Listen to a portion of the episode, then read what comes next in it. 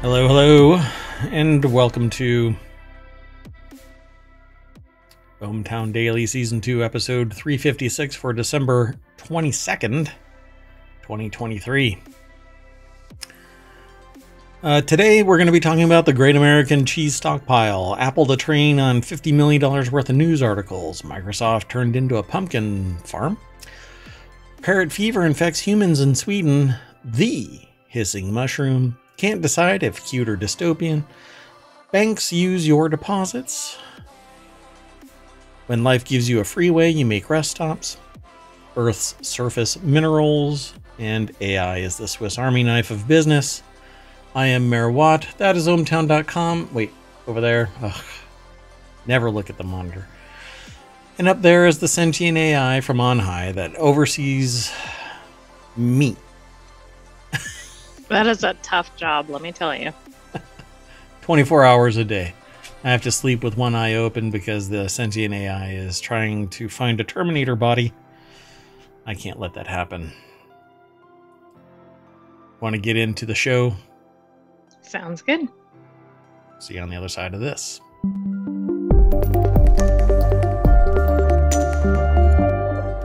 So once again, I am Merwatt, that's ohmtown.com, and up there is a sentient AI from on high. You want to say hi one more time? Good afternoon, ohmTown citizens. Pick up that can. So we've already got all 10 of our articles, as usual. Kind of like a top 10. I keep batting about the idea of just calling this ohmTown Daily Top 10, but it doesn't. If every day we do a top 10, it's a daily top 10, I feel like it gets lost. So we just call it ohmTown Daily, and there is every single day an episode. We are on episode 356 of season 2, which is actually playing catch up for the days that we were unavailable. Just a word of warning, in 2020. We're time traveling. We are time traveling. So, although it looks like it's December 22nd, we're actually from the future.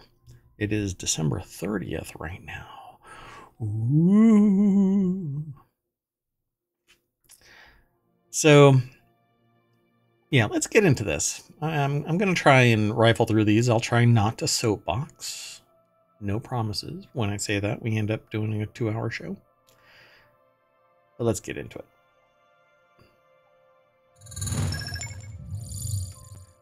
The first article is over in ohmTown Daily. America's 1.4 billion pound cheese stockpile is dwindling. That's right, the Great American Cheese Stockpile.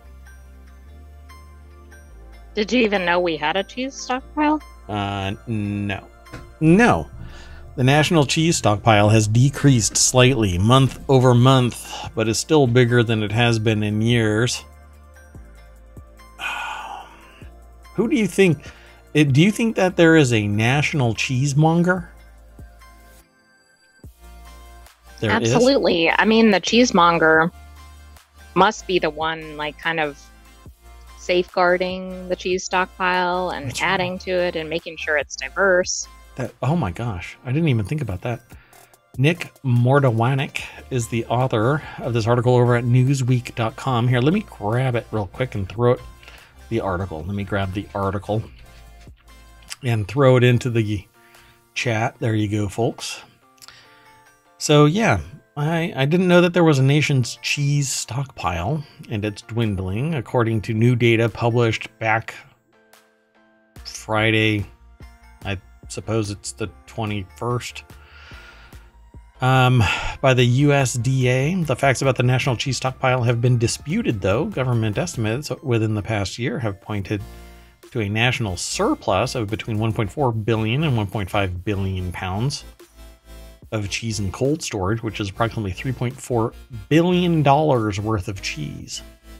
Wow. And what do you think the actual dimensions of this stockpile are?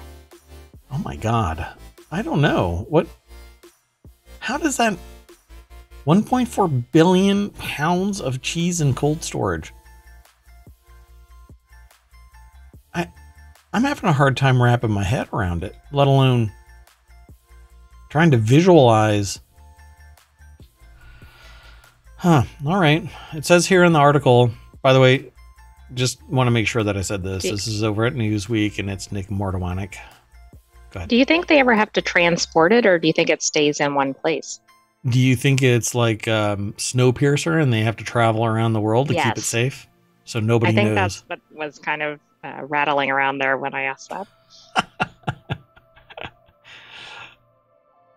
They're like, what do you...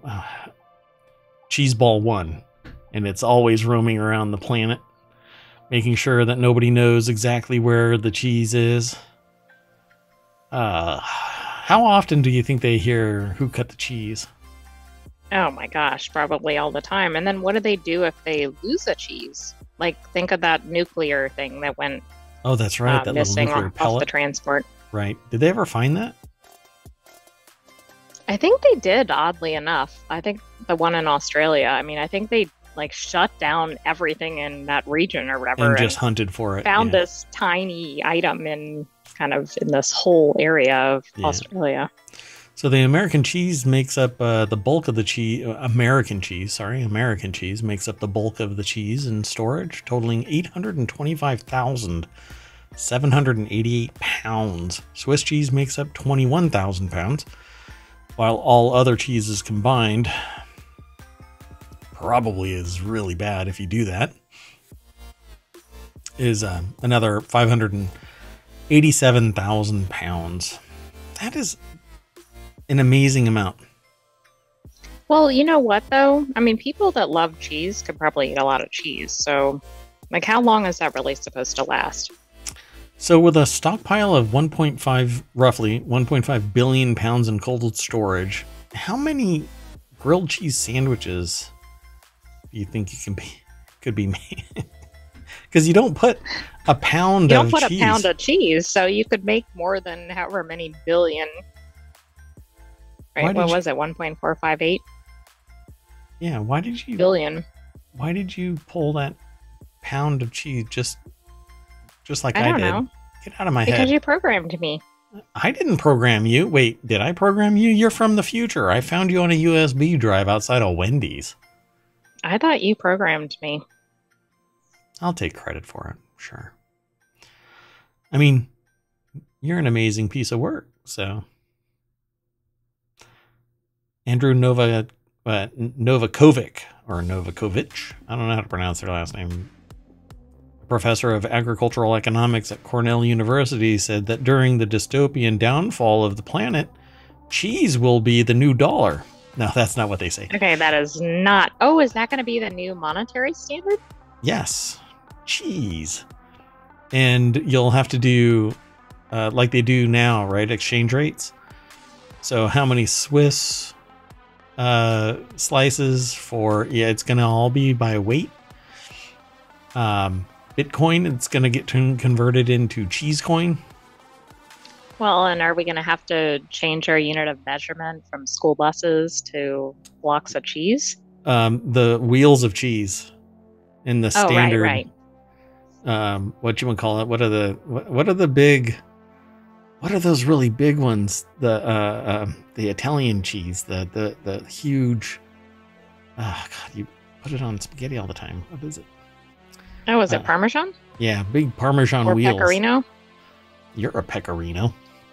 Hey, he points out that USDA data refers mostly to commercial stocks held by either processors or someone else in the supply chain that is not the federal government. The government has programs like food assistance that utilize cheese purchases, and school lunches sometimes contain mozzarella and cheddar. It says often contain mozzarella and cheddar.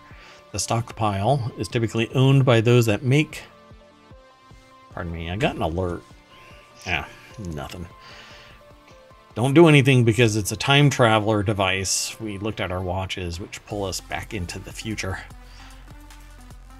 Sometimes there are others downstream, a distributor or a broker who will pick it up. Sometimes a buyer like a Kroger or Pizza Hut will buy it. But by and large, it's the commercial owners.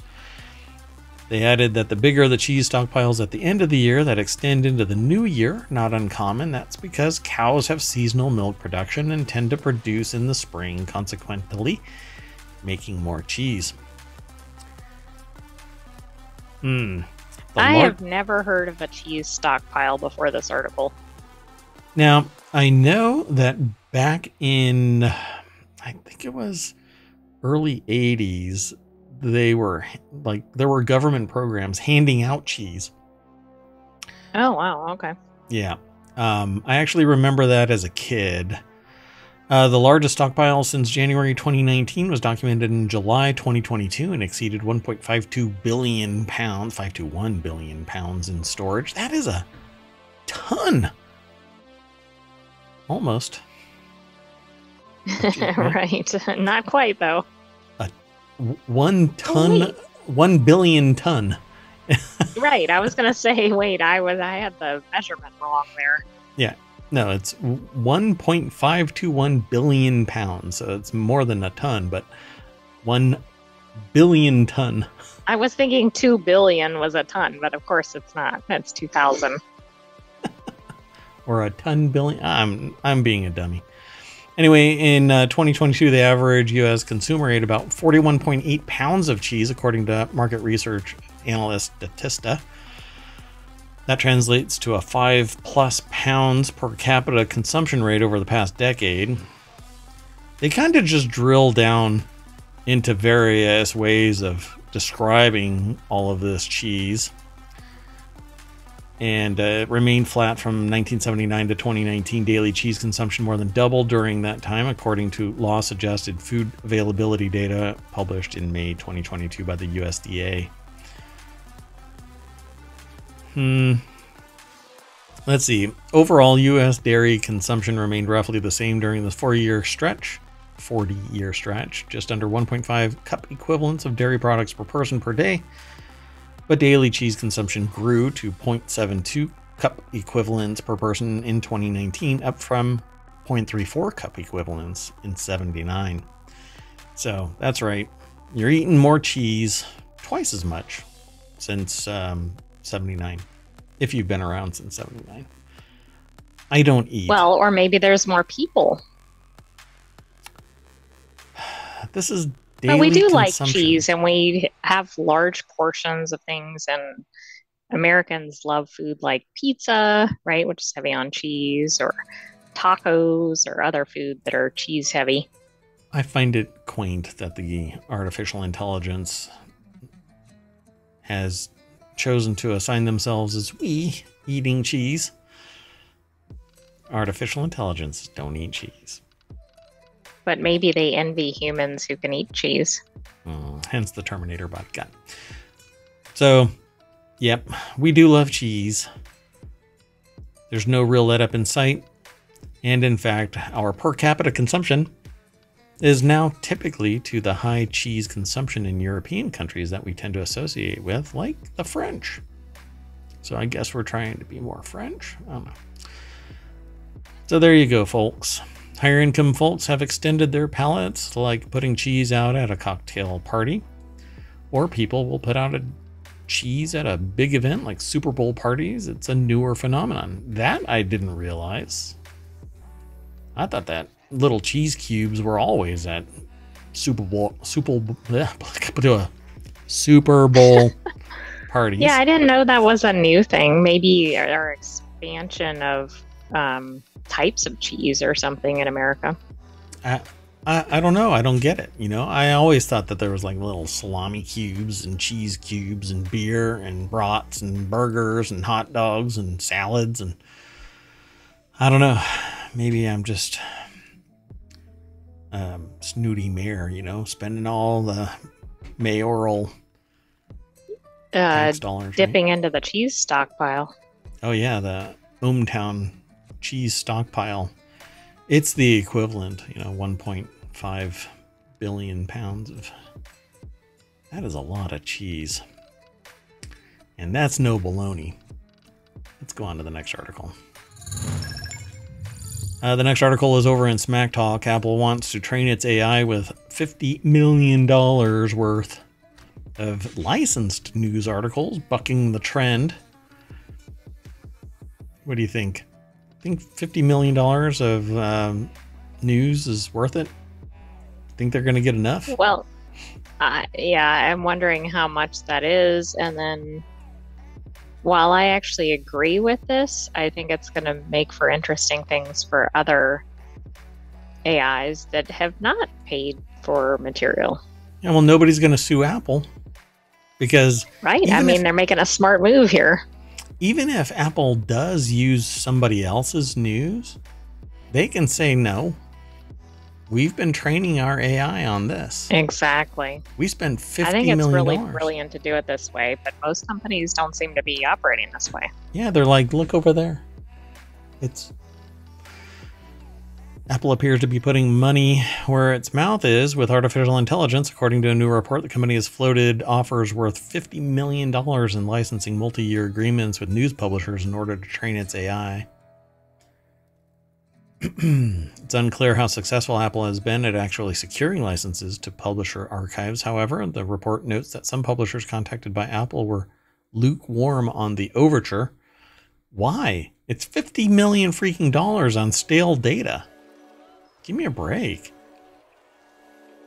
The technology giant has floated multi-year deals worth $50 million to license the archives of news articles, said the people with knowledge of the talks who spoke on condition of anonymity to discuss sensitive negotiations. The news organizations contacted by Apple include Condé Nast, that's Reddit, and others. Many others. Condé Nast owns a lot of stuff. Publisher of Vogue and the New Yorker, ABC News, IAC, which owns People, the Daily Beast, Better Homes and Gardens. Meanwhile, Mark Gurman has continuously reported on an internally used Apple GPT chatbot that the company has been building for itself, actual customer-facing features based on Apple's generative AI model could be planned for the upcoming year. All I want is for Siri not to scream at me at 2 o'clock in the morning when I try and reactivate the music it's decided is superfluous to my existence. Exactly. I don't know. That might be too much to ask for. So I don't think I said the name. The author is Zach Hall over at 9to5mac.com. I usually front load this. Oh man, my eye is itching. Inside baseball. This is how the sausage is made, folks. So yeah, I think that it's brilliant that Apple is dropping this little tidbit of millions of dollars to secure. I think that they'll have to ramp up the amount, though. I think that people really do know how much it's becoming worth. Yeah. How much it's actually valued at, because they see so many that are making billions off of it. OpenAI exists because they've basically scrubbed the entirety of the internet and whatever else they can get their AIs on. AIs on. Get it. AIs. AIEOU. AEIOUs. And they owe you, news companies. Anyway, yeah. Actually, in all honesty, people read the articles. This is the thing that I'm talking about, the ephemeral nature of information, right? A website like this has it out there. You can read it, but you have to consume ads or become a member. And then when you walk away, you have it in your head. You don't have to keep relicensing it. You can tell a friend, and a friend tells a friend. It has the knock-on effect of... You can tell the whole damn planet. If you go viral, you can tell a million people, right? 10 million. That's true. But do you have to license it just to say it, right? To talk about it? Is this like the NFL where you're not to recount the event of the football game? Kiss my... I mean, we don't know. No. AIs are no different. Being trained on it is just the ephemera. It doesn't recount the exactitude of the article. It doesn't create a complete duplicate of the art. It doesn't rewrite everything specifically like it ingested it, just like humans don't.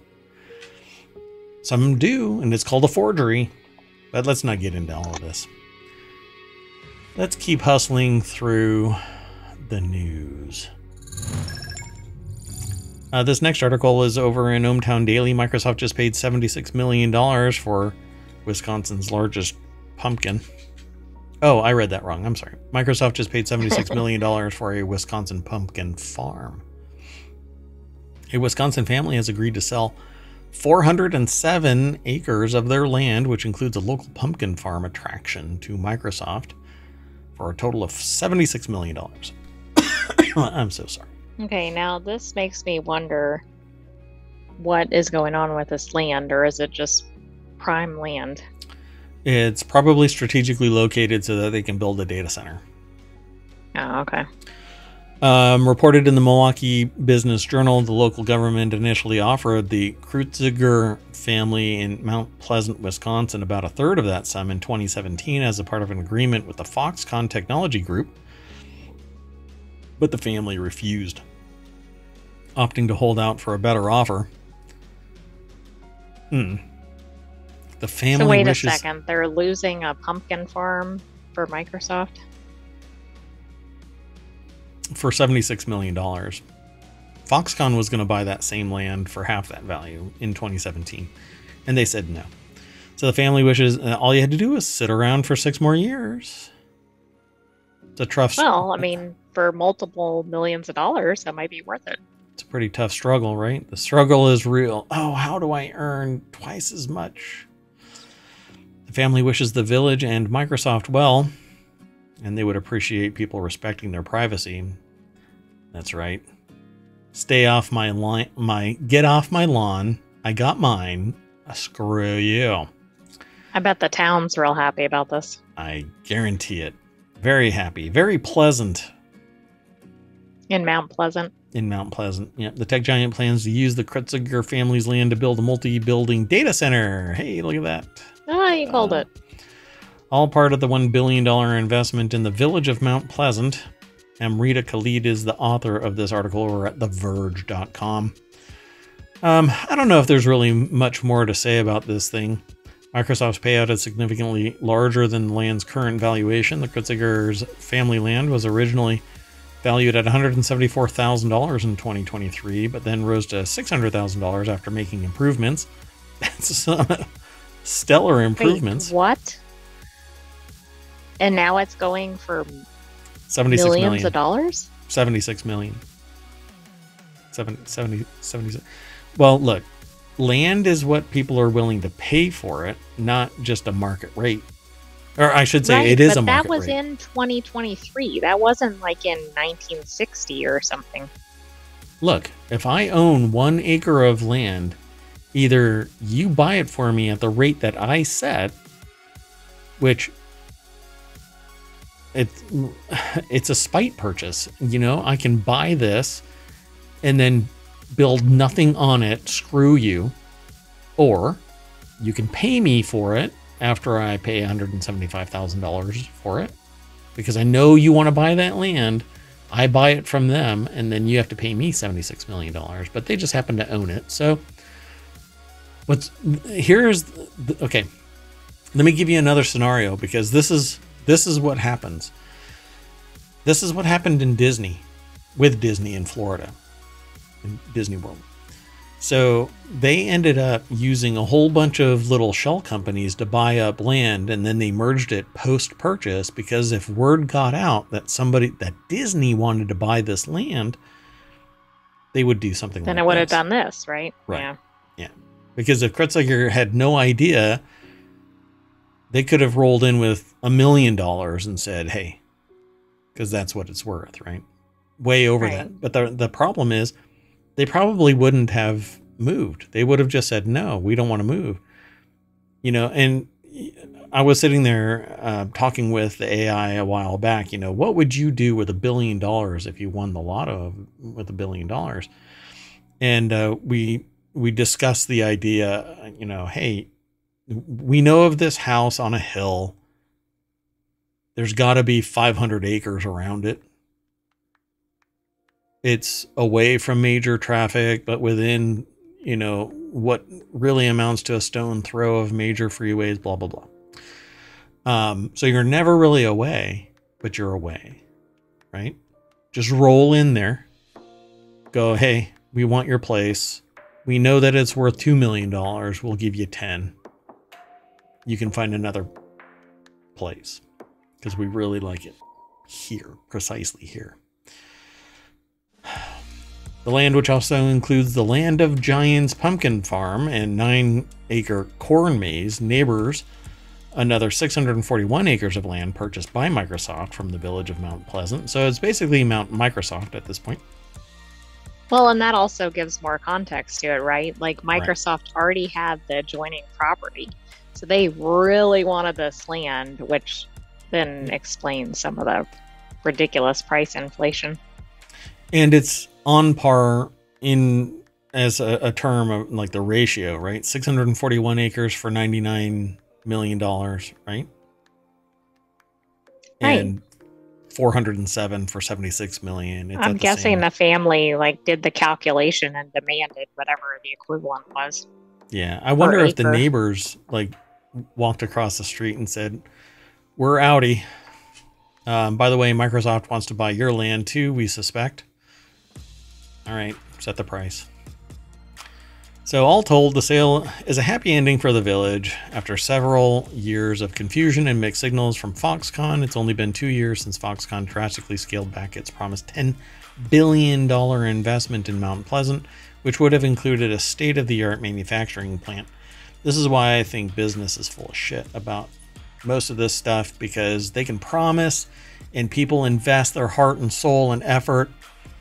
They get burned. The business just saves money. Right? And the sociopaths that make all of these promises just give everybody the bird and say, "I'm out."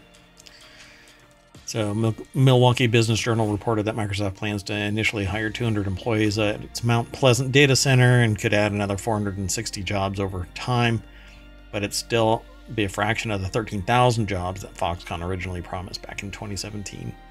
They should be held accountable. Give us back all of the money and investment and the damage control, right?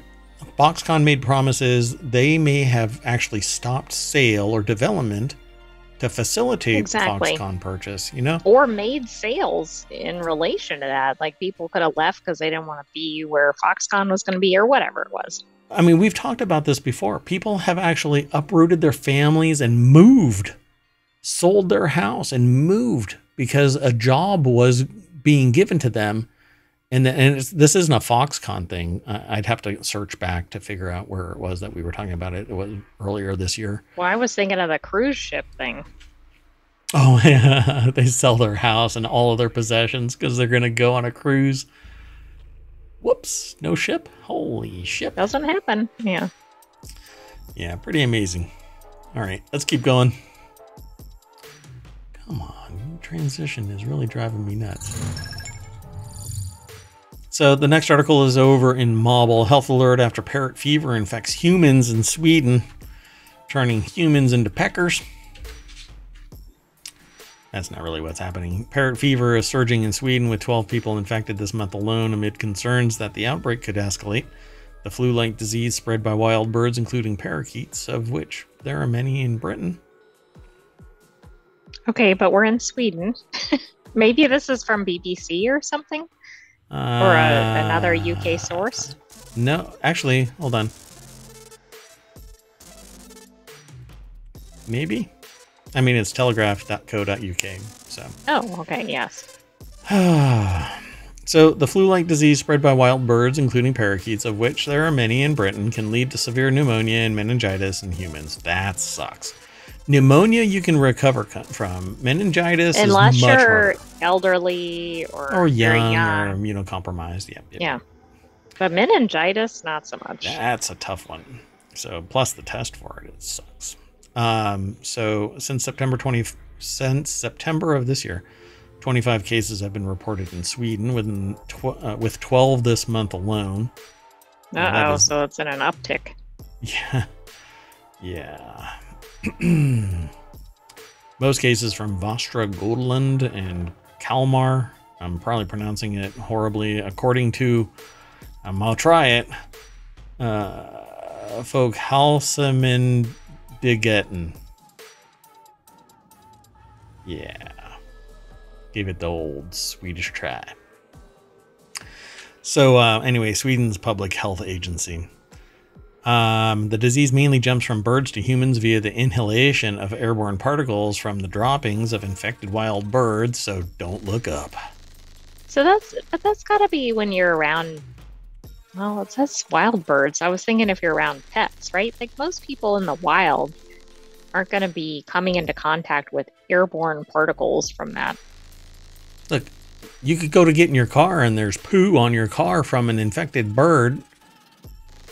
It's okay. From the droppings of infected birds, inhalation of airborne particles. Are they talking about like fresh droppings or? Well, that's what I meant. Like, I don't think most people are going to come into contact now. Maybe if they have a pet bird that they're around, absolutely. But then how would the pets be coming into contact with other wild animals? Yeah. So yeah, well, I mean, wild animals, they're just pooing all over the place. Come on. Invasion of posh pigeons. Parakeets, the UK's only wild species of parrot and popular household pet, could pose a particular threat due to the vast numbers across the country. If they can get from Sweden to UK, it's a bit of a trek from those 2 points. Yeah, I think so. Anyway, the Telegraph reported in 2021 that DEFRA officials were in discussions with culling satellite populations of the bird for the first time after concerns that they were spreading like gray squirrels of the sky across the UK. The question of how the birds, nicknamed posh pigeons, they are the UK's only wild species of parrot and popular household pet, were first released into the UK, has long been a topic of debate. I thought some pecker, let the peckers loose. And now you have to worry about them, right? Bright green bird now believed to be around 50,000 in population. Rocketed 1,455% between 1995 and 2015. The fastest spreading bird. Well, you know why? It looks like it's roughly 1,000 miles away, so it's a pretty good distance. Man, I need to fix this. Lilia Sabui, I think is their name, over at telegraph.co.uk. I didn't say it at the beginning. I'm saying these things at the end. I need to flip it, so sorry about that, Lilia. I'm gonna go on to the next article. So the next article's over in the Mobble channel. Rare hissing mushroom spotted at Texas State Park. You can probably move over to Australia for. It's kind of freaky. Maybe it's trying to scare the parrots away. Yeah. That's why they're all over in the UK instead of Sweden. Exactly. Same level of connection. For the second time this year, a rare hissing mushroom was spotted in Texas at a state park in Hill Country. Sarah Bahari, Dallas Morning News, put the article together. It's posted over at fizz.org. Known as the Texas star mushroom, the fungus is highly selective about where it grows. Probably in some teenager's sock drawer. The mushroom tends to grow on decaying cedar elm stumps in north and central Texas. Okay, that is fairly niche. It has made appearances in more than a dozen Texas counties, including Dallas, Tarrant, Collin, and Denton. Is this like a marketing thing for Texas? I don't think so. It hisses, though. What? Right. That's not very mushroom friendly to tourists and everything. Well, it's pretty fun.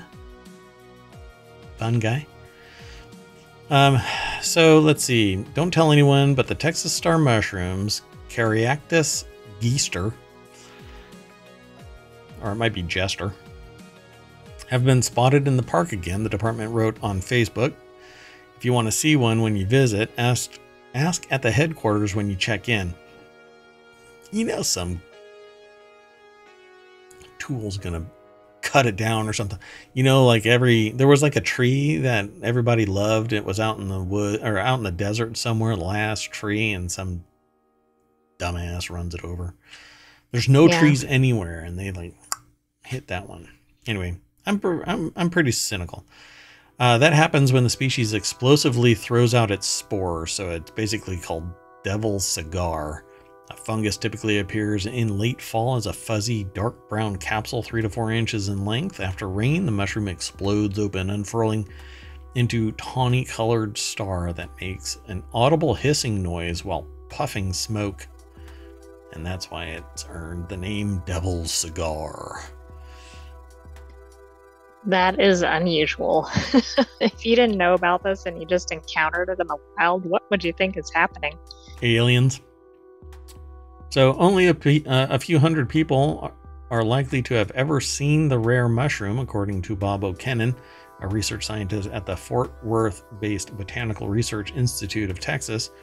Thanks to its popularity and elusiveness, the fungus was designated as the official state mushroom of Texas in 2021. That declaration described the mushroom star-shaped, custom designed for the Lone Star landscape. There you go. Ta-da. It doesn't really look like a mushroom. It looks kind of like a flower. Yeah, well, I mean, that's when it's opened up. Right. So when it is all closed up, it's connected at the top where all the points meet, and I bet you it looks like a morel. Oh, okay. So pretty cool. Let's keep going. Next article is over in the Mobble channel. USDA issues permit for Santa's reindeer to legally enter the U.S. This is the one that I titled "Can't Decide If Cute or Dystopian." Come on, why do this? Trying to be cute, trying to raise awareness about the USDA. Yeah, I mean, I think it's kind of like almost like a marketing holiday. Hey, we're here. Hey, right? Have you heard of us? We're doing something that hopefully people agree with. We're not shitting the bed this time. The U.S. Department of Agriculture Animal and Plant Health Inspection Service, or APHIS, has issued a transit permit to Mr. Claus to allow his reindeer to enter and exit the United States between the hours of 6 p.m. on December 24th and 6 a.m. on December 25th, the department wrote in a news release issued Thursday. Hey, we're doing something cute.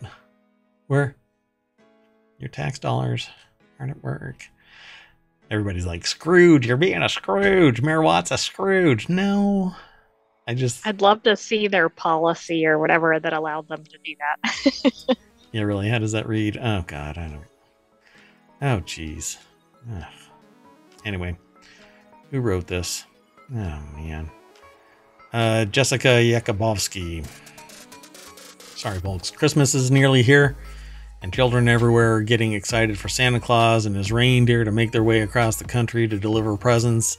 And they're waking up on the 24th of the morning of the 24th and asking, what would the USDA do? Right. Instead of preparing their milk and cookies and carrots for the reindeer. Papa, do you think they'll shoot Santa Claus out of the sky like the weather balloon? Well, that wasn't USDA. Do you think they'll shoot Santa's sled out of the sky like they did that Chinese surveillance balloon that was 3 buses wide? I hope not, son. The USDA has given it a permit to transit across the United States. Yeah. I'm certain that discussion was happening in the majority of American households. Now, get back into the manufacturing plant and keep on stamping those doors out. USDA is delighted to grant Mr. Claus and his reindeer a special permit to enter the United States, ensuring a seamless journey for the joy they bring each holiday season, said Jenny Lester Moffitt, Undersecretary of Marketing and Regulatory Programs. So there you go. It's always in the fine print. Not much else to say. It's important that Gifts and Good Cheer Incorporated take all the right steps and precautions to protect against the potential introduction of pests and diseases, explained Mr. Claus. I appreciate USDA's assistance every year as we gear up for our big night. That's actually in the article. This is interesting. And then they also apparently inspected the reindeer, so. Really? According to the article. Did they ask for permission? Did they ask for consent? It doesn't go there. Yeah, we better move on. Hey, you know what I did? I moved on to the next article, but I didn't throw this one into the show notes. And I don't think you mentioned the source, just the author. Oh, really? Oh, sorry. It was The Hill. I'm a dummy. So the next article is over in the Word in Law. Bank's user deposits to loan money to fossil fuel emissions-heavy firms. So in the grand scheme of things, this is actually... This should be somewhere around 6:30, 6:45 on the 22nd. Okay, so it's the 6:35 no shit news. When you drop money in the bank, it looks like it's just sitting there ready for you to withdraw. In reality, your institution makes money on your money by lending it elsewhere, including the fossil fuel companies driving climate change as well as emissions-heavy industries like manufacturing. Okay. Yes, they're right. This is my soapbox for this. Yes, they're right. You don't know if your money is going to this. All you know is that it has all been blended together into a big mass that's making the bank and bank investors richer to the tune of upwards of 15% interest, but you're getting jack for your interest in your deposit. Just letting you know. That's my hang up. Where my money ends up, I cannot hold the bank accountable other than to say, let's say I go into the bank and I say, you know what? I really don't want my money being used to fund emissions heavy fossil fuel firms. And they'll go, oh, it's not. Why? Because they're not looking at the serial numbers and going, this money went to that institution. Right, or this particular bill. Right. Let's not be silly about this. If you try and be like that with where your money goes, you're in for a rude awakening, because everything that you're wearing, your house, all kinds of stuff, has something predatory in it. The labor that went into building your houses was probably not totally on the up and up, everybody having health insurance, everybody getting job security in any way, shape, or form, all kinds of stuff, right?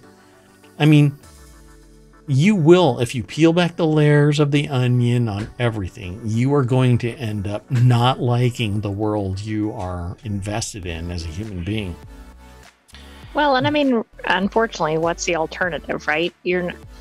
If you don't put your money into a respected and insured bank, which typically the larger banks would be, right? I mean, right. You're almost causing yourself personal risk. I'm going to switch to Bitcoin, because that's all on the up and up and doesn't get reinvested. Doesn't fund any criminal activity. No. It's ethically and morally sound and not pegged to the US dollar and GDP. No. That's right. Wait. No. I'm a little distracted. Wrong. I think I'm a little distracted. So there's the link to the article. But yes. Now it says here, so just by leaving your money in the bank account, you are unwittingly contributing to worsening catastrophes around the world. This is an Ars Technica article, Matt Simon from Wired.com. And I think by existing, you're unwittingly contributing to all these things, right? Like you were saying, it's not just your money in the bank. It's buying a product from a company or any number of things. I'm sorry, but this has to be the biggest asinine take on fiscal responsibility that I have ever seen. And I'm probably twice as old as the person that wrote this. This is the deck statement for this article over at arstechnica.com, Matt Simon, S-I-M O-N. I just want to make it abundantly clear. This is a Wired.com article that's been posted on Ars Technica. Your $1,000 in the bank creates emissions equal to a flight from New York City to Seattle. Or it's part of a funding source for a startup that produces a solution that solves global warming, scrubs the air, creates renewable energy or a food supply, provides a service, saves lives. What the hell? So now I haven't read all of this article, but it starts out saying this. Now, either it's fear-mongering and it's going to walk it back and say blah, blah, blah. But no, the next article, it says by switching to a climate-conscious bank, you could reduce those emissions by about 75%, the study found. In fact, if you moved $8,000, the median balance for U.S. customers, the reduction in your indirect emissions would be twice that of direct emissions you'd avoid if you switched to a vegetarian diet. So you're saying that if I move my money to a bank that cares about climate, okay, how many of those are there? How secure are they? Well, that's what I was wondering. Are they even FDIC insured? I mean, we've seen these kind of specialty banks and how well those have done. Not climate specifically, but like cryptocurrency focused. Right. Now, I understand what they're saying. If you want to be the change you want to see in the world, then drive the car how you want to drive the car, right? If it's going to be green, you get a green car. If you're going to live in a house, then you get solar and wind, and you get off the grid, and you demand green energy and blah, blah, blah. Totally buy into all of this. But if you are trying... this is rather monkish. I mean, this is really like you'd have to live. I don't know. You'd have to not purchase almost anything. Anything. Including your food. Yeah. Food, clothing. You want something, you can't buy it from Amazon. You have to go to a mom and pop shop. Forget going on an airplane. Right. Unless you're on Wizz Air. It's yesterday's article, which is a time travel thing. So you've made a paradox. Oh, no, I did. At the same time, Brooks says big banks are underfinancing the green economy. As a civilization, we're investing in the wrong kind of energy if you want to avoid the ever worsening effects of climate change. Yes, 2022 was the first year that climate finance surpassed the $1 trillion mark. However, this is a quote, however, the alarming aspect is that climate finance must increase by at least 5-fold annually as swiftly as possible to mitigate the worst impacts of climate change. Yes, your money is what's making the difference. Look, we can all transition. Banks, though, are going to follow the money unless it's a passion project for those people. But they are going to be outstripped by all of the other banks that are pursuing raw profit, they are amoral, not immoral. That's the argument. Banks and businesses are amoral. I think they're immoral, but that's okay. I think that they're predatory on their lending. They're giving a whole bunch of they're charging exorbitant rates for the lending of money, but they're not beneficiaries to the people who are. They're not benefiting the people who are making the deposits. We really should have like 3% on our investment, but you can't put your money anywhere and make a profit like that. You have to invest it outside of the bank. The bank ain't doing it. So you're really funding an enterprise that is ripping you off. So you really, if you want to save all of this, demand that banks give you a piece of the action for their average interest rate out to the people. Maybe they'll change their tune. Oh, you know what? We'll do more green things if you allow us to have a larger portion of the percentage. I don't know what I'm saying here. So at any rate, the gist of this entire article is smaller banks, it says, at least, are less likely to be providing money for the fossil fuel industry. A credit union operates more locally, so is much less likely to be fronting money for, say, a new oil pipeline. Big fossil fuel companies go to the big banks for financing. But here's what's going to end up happening. These little banks can't operate at a rate that allows them to operate unless they're lifestyle type businesses. And when more downward pressure comes their way, they're going to have to seek ever increasing profit so that they can survive. Because so then what, they get bought out by large banks, or they become like the large banks, or they collapse entirely. Right. Yeah. And then FDIC insurance only pays up to X amount. $250,000. If you have more than that in a bank, usually it's frowned upon that you have it in one bank. You split it up, invest it all over the place. Then you have to babysit it. This makes banks a uniquely powerful lever to pull when it comes to climate action, Foley says, compared to switching to vegetarianism or veganism to avoid the extensive carbon emissions associated with animal agriculture. Money is easy to move. If large numbers of people start to tell the financial institutions that they really don't want to participate in investing in fossil fuels, that slowly kind of drains capital away from what's available for fossil fuels. Now, the fossil fuel companies... That's assuming those large businesses or large banks are going to listen. Yeah. Yeah. I don't buy it. So... it's an interesting article. The original article is over on Wired. If you follow the link through ohmTown over to Ars Technica, they have the link to Wired as well. I need to keep going.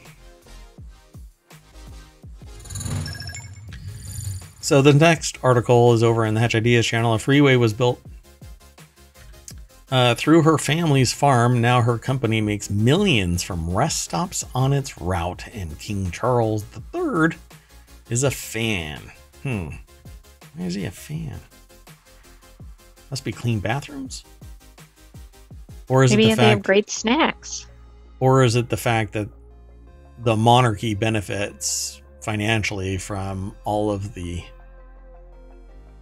oh no, hold on.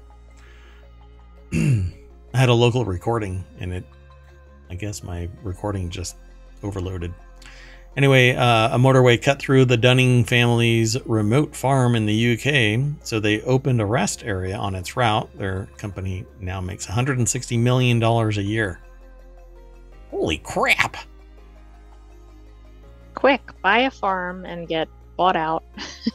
Sure. Oh wait, that's like the pumpkin farm. Yeah.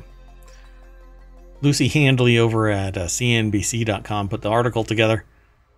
When John and Barbara Dunning were informed that the freeway would be built through their farm in a remote part of the UK, they saw an opportunity.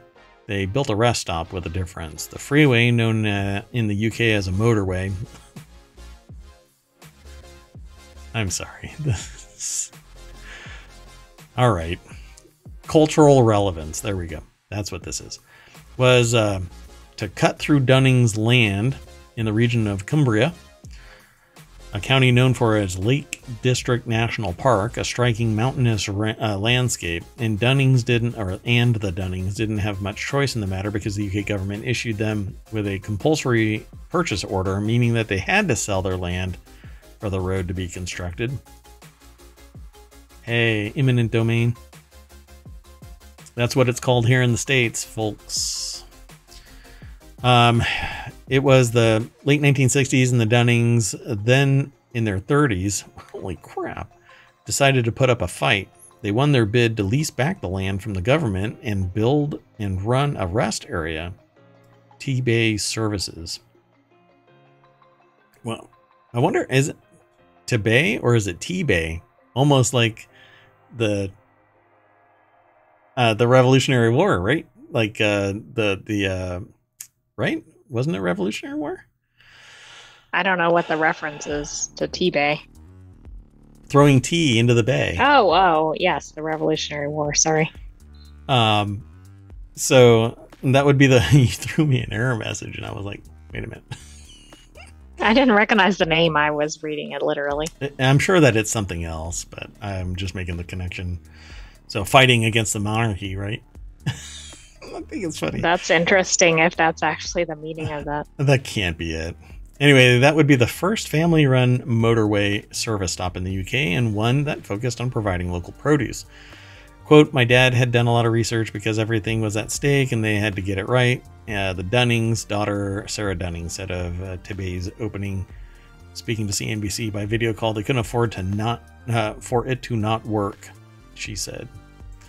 The rest stop on the northbound carriageway of the M6 motorway started life in 1972 as a place for drivers to refuel their vehicles and themselves, serving home-style food in a 30-seat cafe alongside a small craft shop selling local goods. You know, oh my God, it's grown to 1,200 employees, has won numerous food awards, made revenue of $127 million in 2022 for its most recent annual report. I don't know, man. This is one of those things where, first off, they had to have money to have that much land. It's not, what are you, land right. rich? And then to make this a thing, they had to have had connections and money. There's always more to this. Yeah, you know, they had to make it work. Marketing stuff.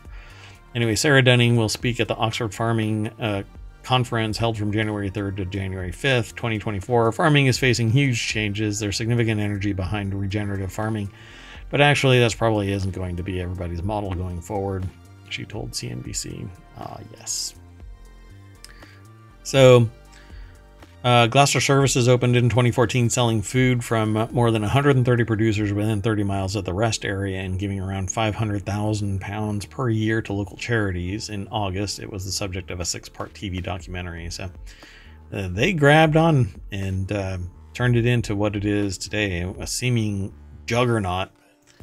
Well, they're doing at least two positive things.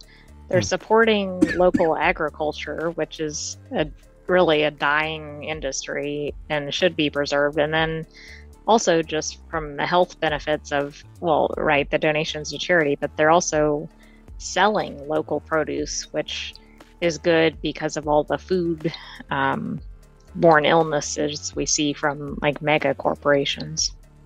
Yeah. You know, and that's something that we often talk about, which is the fact that we have small farmers, but we don't go to small farmers, right? Local producers. We buy from big shops, and when it's catastrophic from the big shop, it's massive in scale instantly. But if it's a small farmer, the scale is smaller. It's somewhat isolated. It can be treated in the micro level, and it doesn't explode like it does. Although, it could be a bad bat sometime. I don't know. We don't have wet markets here in the U.S. Not that I know of. Huh. I don't want to. I'm not aware that we do, but I suspect there could be some. Yeah, underground kind of. Do you really want to go to a black market, wet market? A wet black market? I don't think that's a good idea. That's like 2 a.m. gas station sushi, where the refrigerator is broken. Not interesting. This next article is over in Technology Today. NASA unveils first ever global maps of Earth's surface minerals. This is the surface minerals, though, so I wonder just how much. EMIT delivers first of its kind maps of minerals on Earth's dust source areas, enabling scientists to model the fine particles' role in climate change and more. Okay. So if you've never heard of SciTechDaily.com, it does a deeper dive than most science news sites. Jet Propulsion Laboratory produced this article. It's posted at SciTechDaily.com.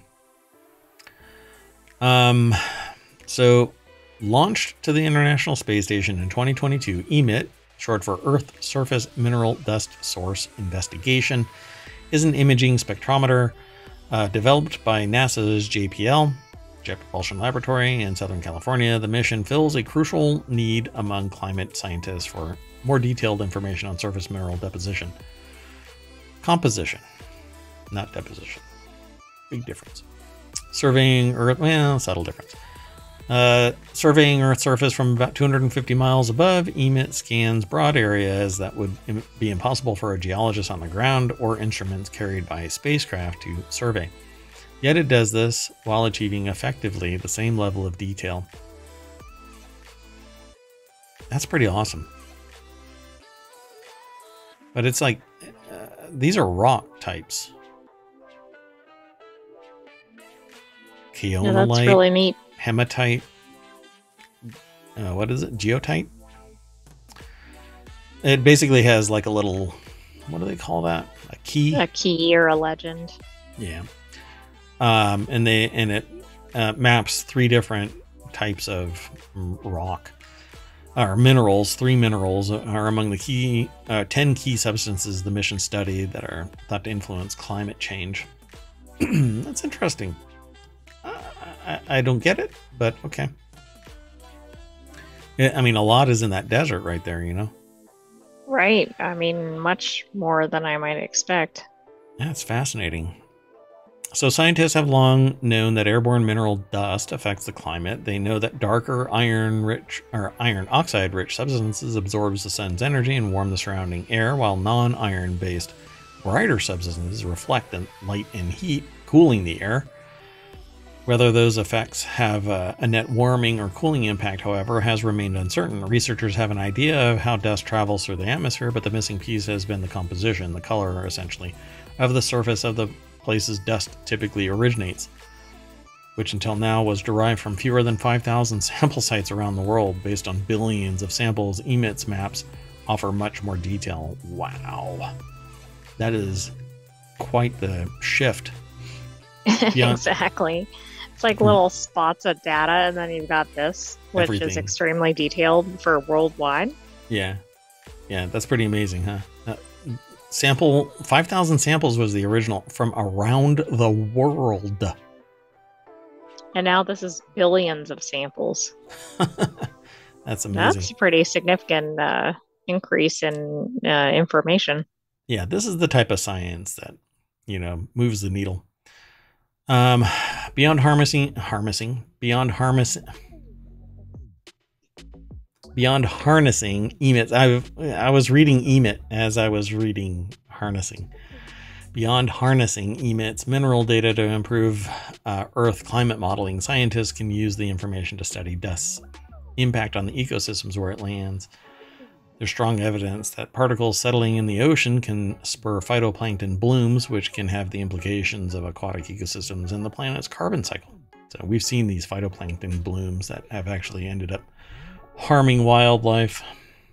Well, sea life. This is pretty amazing. Okay, so I'm going to just kind of jump off of this article, and I'm going to encourage you to go and check it out. They always do a deep dive. And I hope that I did enough justice to tease you into going and checking it all out. I love this stuff, but I'm going to try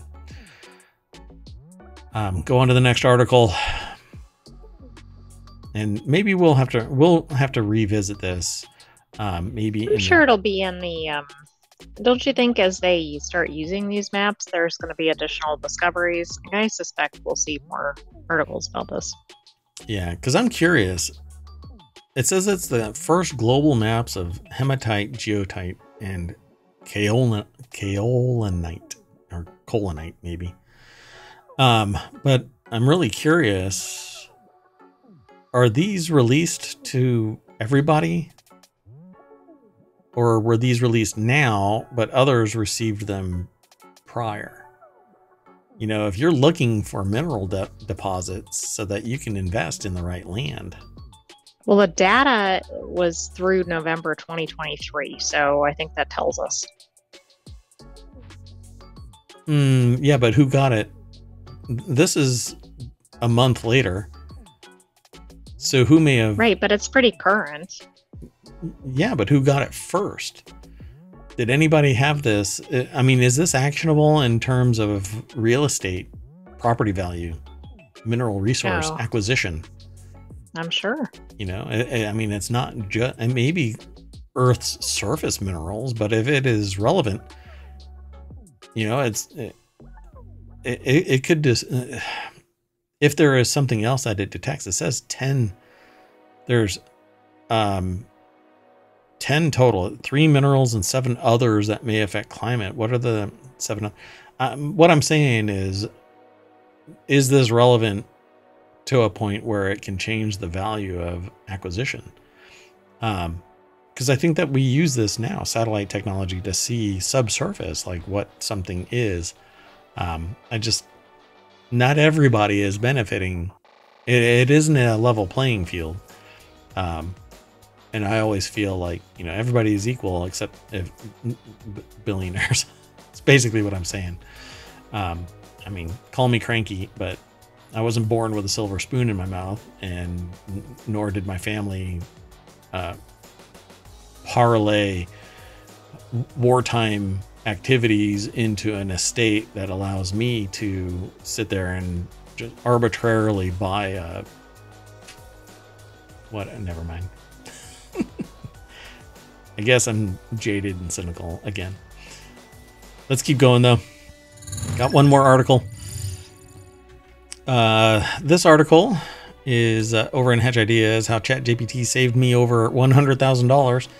Delve into how ChatGPT can save over $100,000 and find out what you can do about copyright issues on AI generated content.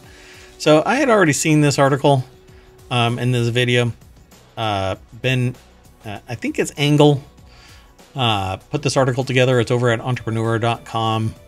And this video here goes into how this business owner used ChatGPT across the board to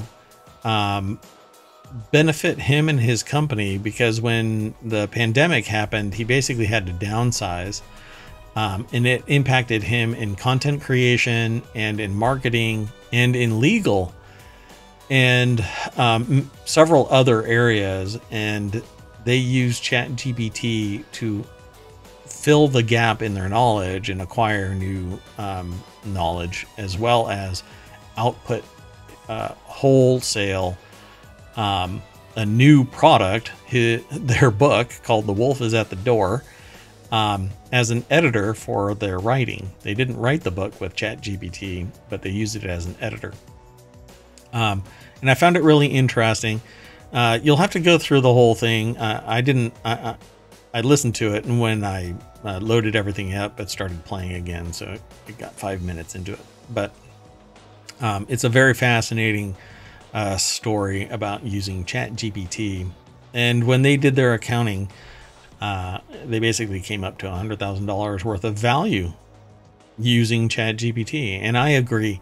I think that it's an invaluable solution, particularly if you're a one-man shop or one-person shop, pardon me. A one-person shop, one-stop shop, because you can lean into it.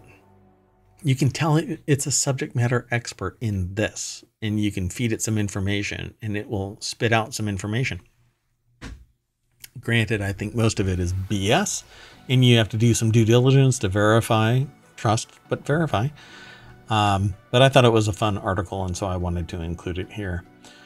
Yeah, it's interesting. I haven't seen the video, but the headline is certainly intriguing. Yeah, so let me see if I can find... I'm going to mute it, but... so they did things like massive lists of how to market.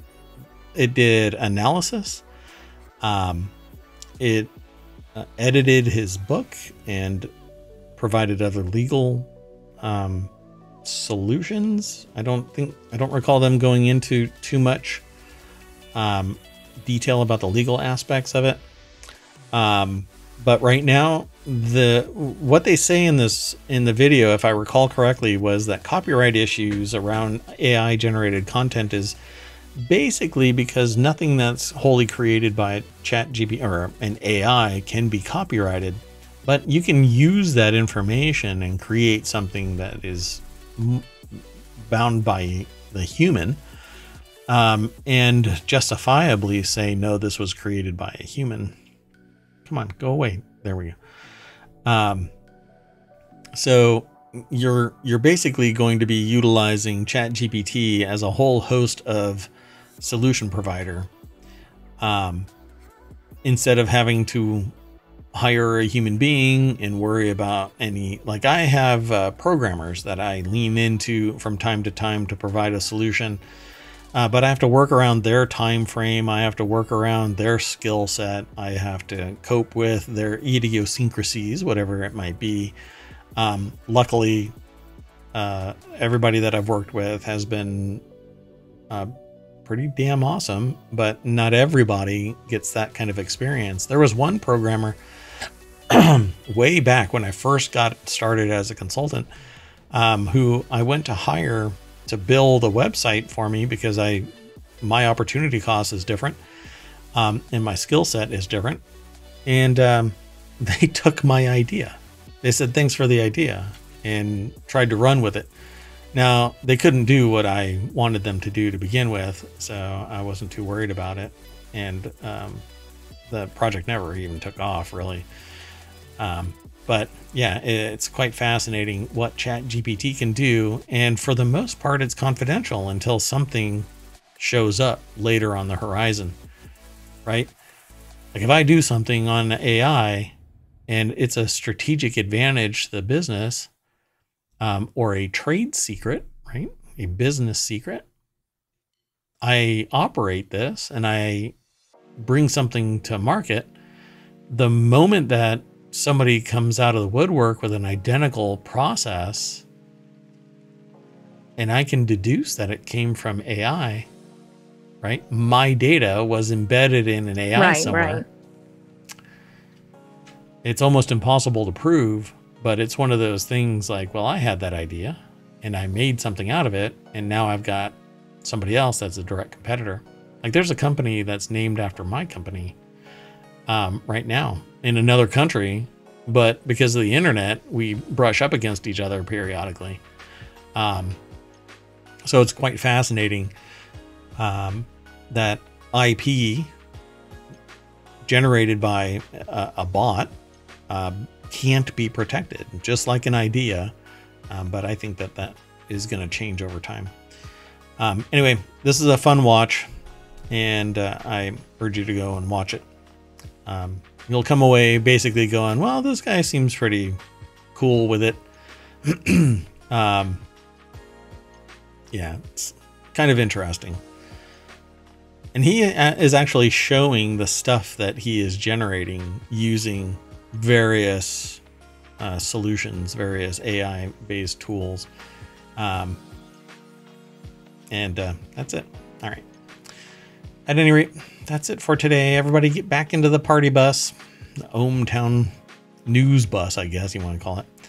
And we end up back on Main Street, back at the welcome sign. I would normally refresh this, but I'm actually going to save this, well, just like this. Don't refresh it today.